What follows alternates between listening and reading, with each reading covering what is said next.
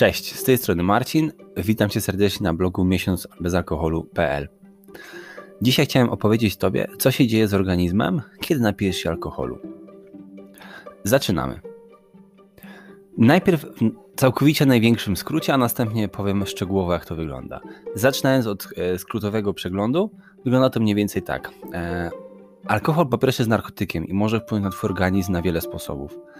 Raz połknięty, natychmiastowo jest pochłonięty do krwi i przemieszcza się do każdego elementu Twojego ciała, w tym również nienarodzonego jeszcze dziecka. Wątroba rozkłada alkohol na części w średniej prędkości jednej standardowej dawki na godzinę, stąd to pojęcie, e, które opracowałem w innym poście.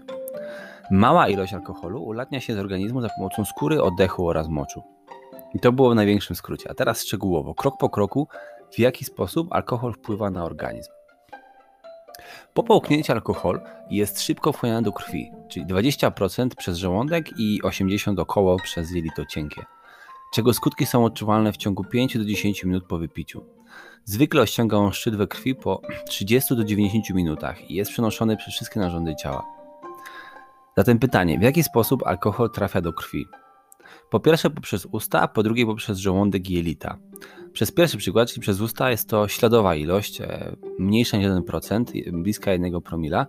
Małe ilości alkoholu natychmiastowo przemieszczają się do małych naczyń krwionośnych w ustach i na języku. No zaraz jak wypijesz alkohol.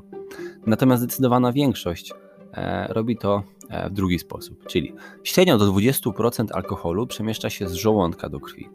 Jeżeli żołądek jest pusty, wówczas alkohol przemieszcza się bardzo szybko do jelit. Jeżeli natomiast jest jedzenie w środku żołądka, wówczas alkohol zostaje tam na dłużej więc jednocześnie jest też bardziej pochłonięty przez niego. Dodatkowo enzym w żołądku ma też więcej czasu na rozłożenie alkoholu, zanim ten trafi prosto do jelit. Skąd pozostałe 75-85% alkoholu jest pochłaniane przez małe naczynia krwionośne do krwi. W skrócie 20% e, poprzez żołądek i 80% poprzez jelita. Następnie większość, czyli 90% metabolizmu lub rozpadu alkoholu substancji toksycznej na wodę i dwutlenek węgla jest wykonywana poprzez wątrobę. Całkowita reszta, czyli pozostała ilość, jest wydalana poprzez płuca, co pozwala m.in. na alkoholowe testy oddechowe alkomatami, następnie poprzez nerki, poprzez mocz oraz w pocie. Wątroba jest w stanie rozbić tylko określoną ilość alkoholu na godzinę, która dla przeciętnego człowieka wynosi około jednego standardowego drinka. Wzrost stężenia alkoholu we krwi następuje w momencie, kiedy wypijany alkohol jest szybciej niż wątroba jest w stanie go rozłożyć. I podczas tego procesu pojawia się uczucie upojenia alkoholowego. Na poziom stężenia alkoholu we krwi i reakcję każdego człowieka na alkohol ma również wpływ bardzo wiele czynników. Oto one.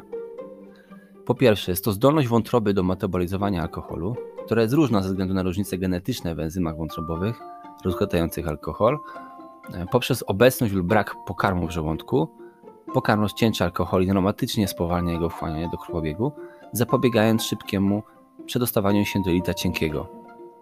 Również poprzez stężenie alkoholu w napoju. Napoje silnie skoncentrowane, np. spirytusowe, szybciej się wchłaniają.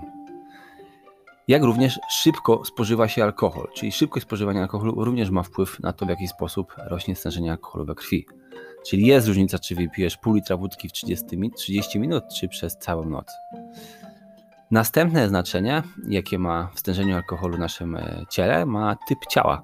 Czyli osoby cięższe i bardziej umieśnione mają więcej tłuszczu i mięśni, aby wchłonąć alkohol. Czyli one będą później pijane niż osoby szczuplejsze, które nie mają aż tyle, alkohol, aż tyle tłuszczu ani mięśni.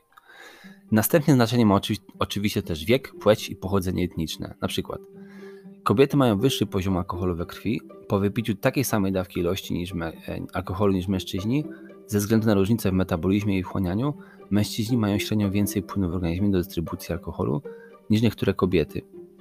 Niż kobiety. I niektóre grupy etniczne mają również poziom enzymu wątrobowego odpowiedzialnego za rozkład alkoholu. I ostatnią rzeczą jest jeszcze, jak często dana osoba pije alkohol. Czyli osoba, która pije alkohol, może tolerować uspokajające działania alkoholu bardziej niż osoba, która nie pije regularnie.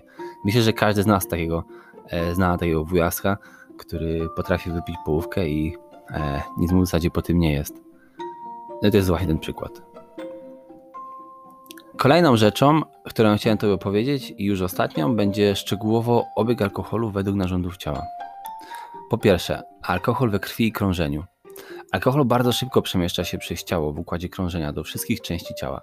Alkohol powstaje w układzie krążenia do czasu, kiedy wątroba będzie w stanie go zlikwidować. Następnie znajduje się również w wątrobie. Wątroba filtruje krew i rozkłada 80-90% alkoholu z pomocą enzymów do wody, dwutlenku węgla i produktów, których organizm używa do energii, kalorie i kilojoule. Wątroba może rozkładać alkohol średnią prędkością jednej standardowej dawki alkoholu na godzinę. O tym już powiedziałem wcześniej. Następnie, um, alkohol przebywa również w nerkach i w moczu. Nerki filtrują krew, równoważąc płyny w organizmie, eliminując jednocześnie odpady do moczu. Alkohol powoduje, że nerki pracują ciężej, przez co wydzielają więcej moczu. Do 10% alkoholu jest wydalane z organizmu za pomocą moczu. W całym naszym organizmie przebiega również alkohol. Dlaczego? Dlatego, że bardzo duża ilość alkoholu w organizmie może doprowadzić do wolniejszego oddychania, utraty świadomości czy nawet śmierci. Następnie opowiem o mózgu i układzie nerwowym. Alkohol we krwi przemieszcza się także do mózgu. Efekty mogą być widoczne już nawet 5 do 10 minut po spożyciu. Y, zawierają one zmianę nastroju oraz upośledzoną zdolność do myślenia, koordynowanie ruchu oraz zacieki w pamięci.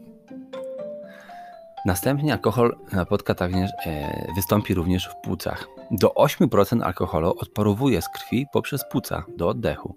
I to jest dokładnie ten alkohol, który jest za pomocą alkomatów. I jednocześnie odór, który często wydzielamy po tym, jak spożyliśmy alkohol.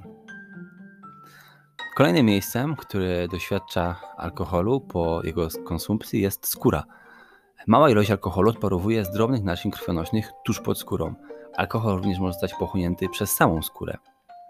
I ostatnią rzeczą, e, a nawet nie rzeczą, tylko ciekawostką, albo nawet nie ciekawostką, tylko jedną sumie najważniejszych rzeczy, że alkohol dostaje się niestety również do nienarodzonego jeszcze dziecka.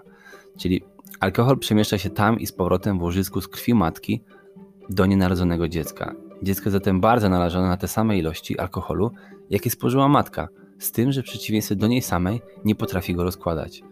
Picie alkoholu podczas jakiegokolwiek etapu ciąży może wpłynąć na rozwój dziecka i mieć negatywne efekty na jego całe życie. Stąd też jest zakazana spożycie alkoholu podczas e, ciąży przez wszystkie kobiety. Bardzo dziękuję Tobie za wysłuchanie tego nagrania, a jeszcze Tobie ładnego dnia i do usłyszenia następnym razem. Trzymaj się, cześć.